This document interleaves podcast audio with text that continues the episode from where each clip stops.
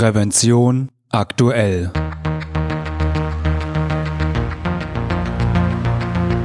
Ihr Podcast für Sicherheit und Gesundheit bei der Arbeit. Herzlich willkommen und hallo. Schön, dass Sie wieder eingeschaltet haben. Am Mikrofon begrüßt Sie Falk Sins. Liebe Hörerinnen und Hörer, eine Klimaanlage im Büro, in der Werkstatt oder der Produktionshalle ist oft nicht nur ein Komfortmerkmal, sondern unter bestimmten Bedingungen sogar vorgeschrieben. Sie zählt zu den raumlufttechnischen Anlagen und unterliegt einem komplexen Regelwerk.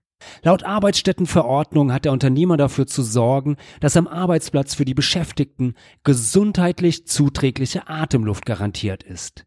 Was das bedeutet, wird zum einen in der technischen Regel für Arbeitsstättenlüftung ASR A 3.6 konkretisiert und im folgenden Gespräch von meinem Kollegen Franz Reuderer erklärt. Hallo Franz, schön, dass du wieder in unserem kleinen Studio dich eingefunden hast, um mit mir heute ja über das Klima zu reden.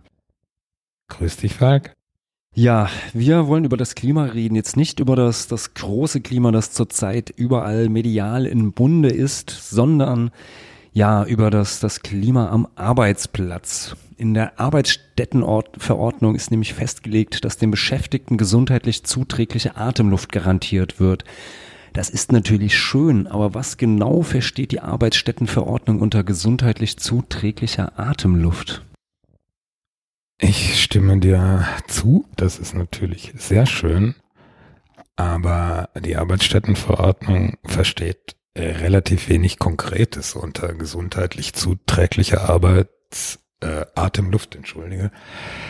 Aber dafür haben wir ja unsere bekannten, beliebten technischen Regeln, die äh, die Verordnungen konkretisieren. Und welche sind das in dem Fall? Das ist in diesem Fall die technische Regel für Arbeitsstätten, die ASR A3.6 Lüftung. Und in dieser ASR 3.6 ist dann äh, ja vorgeschrieben, wie die Arbeitsräume belüftet werden müssen oder die äh, ASR 3.6, also ich bin einer der wenigen Menschen auf diesem Planeten, die die ASR 3.6 nicht auswendig kann. Deswegen habe ich mir einen kleinen Auszug mitgebracht.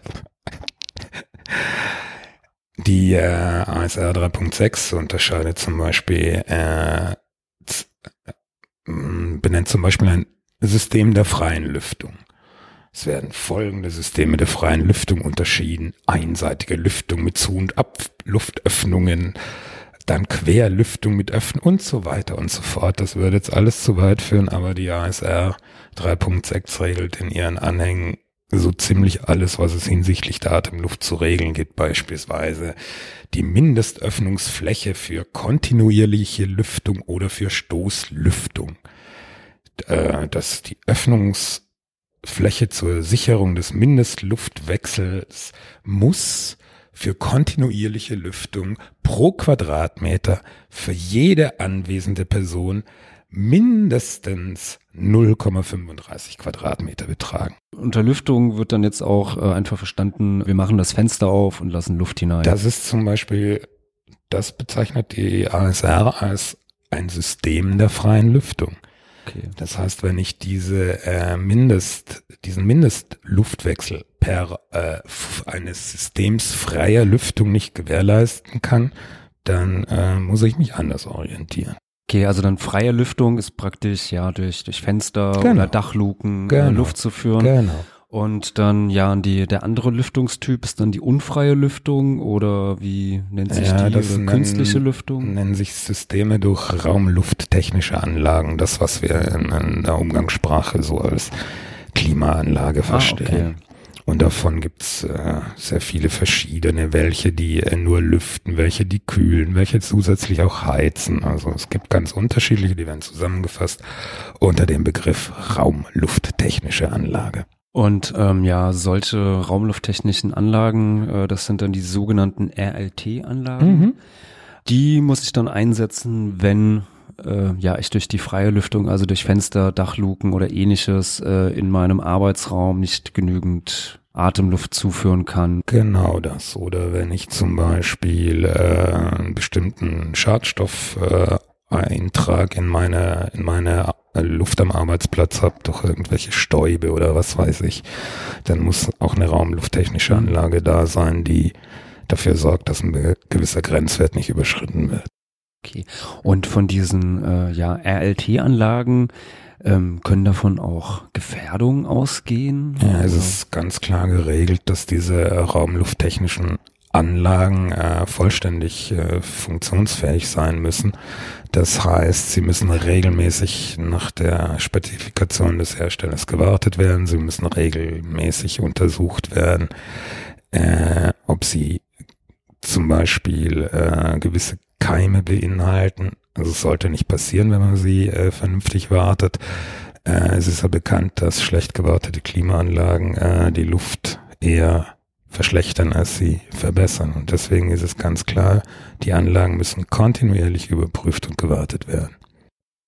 Okay, das heißt, ähm, man muss, wenn man äh, ja jetzt keine, äh, also wenn man ja RLT-Anlagen äh, in seinem, seinem Betrieb, in seiner Arbeitsstätte einsetzen muss, dann müssen die selbstverständlich auch mit in die Gefährdungsbeurteilung aufgenommen werden. Ja, zum Beispiel, wenn du an deinem, an deinem Arbeitsplatz eine, so, so ein so einen Ausströmer hast, dann hat er eine ganze Reihe an möglichen Gefährdungen in petto. Er hat äh, äh, Lärmgefährdungen in petto, er hat eben die schlechte Luft, also äh, biologische Gefährdungen in petto. Das heißt, er muss auf jeden Fall mit in die Gefährdungsbeurteilung mit rein.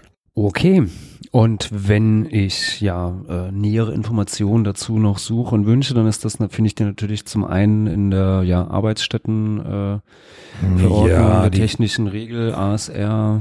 Die Arbeitsstättenverordnung äh, ist sozusagen nur eine, eine allgemeine Verpflichtung an den, an den Unternehmer, dass er Beispiel, also wie, wir hatten es ja ganz am Anfang, dass er gesundheitlich zuträgliche Atemluft bereitstellen muss. Aber wer sich für Näheres interessiert, sollte entweder so wie ich einen Blick in die ASR A36 werfen oder die anderen erinnern sich halt dran, was da drin steht. Okay. Und äh, DGUV-Informationen dazu gibt es? Gibt es eine ganze Reihe dazu empfehle ich die Ausgabe 3 von Prävention aktuell. Ah, okay. Ja. Das ist mal ein guter Tipp. Da bedanke ich mich für Franz für dieses aufschlussreiche Gespräch. Gerne geschehen. Ciao. Liebe Hörerinnen und Hörer, ich hoffe, diese Folge hat Ihnen gefallen und hilft Ihnen weiter in Ihrem Arbeitsalltag. Und vielleicht haben Sie auch Anregungen, über welche Themen wir in diesem Podcast einmal reden sollten. Wir freuen uns über Ihr Feedback. Falls Sie uns zum ersten Mal hören, natürlich können Sie uns abonnieren bei iTunes, per RSS-Feed, bei YouTube oder mit jedem gängigen Podcatcher.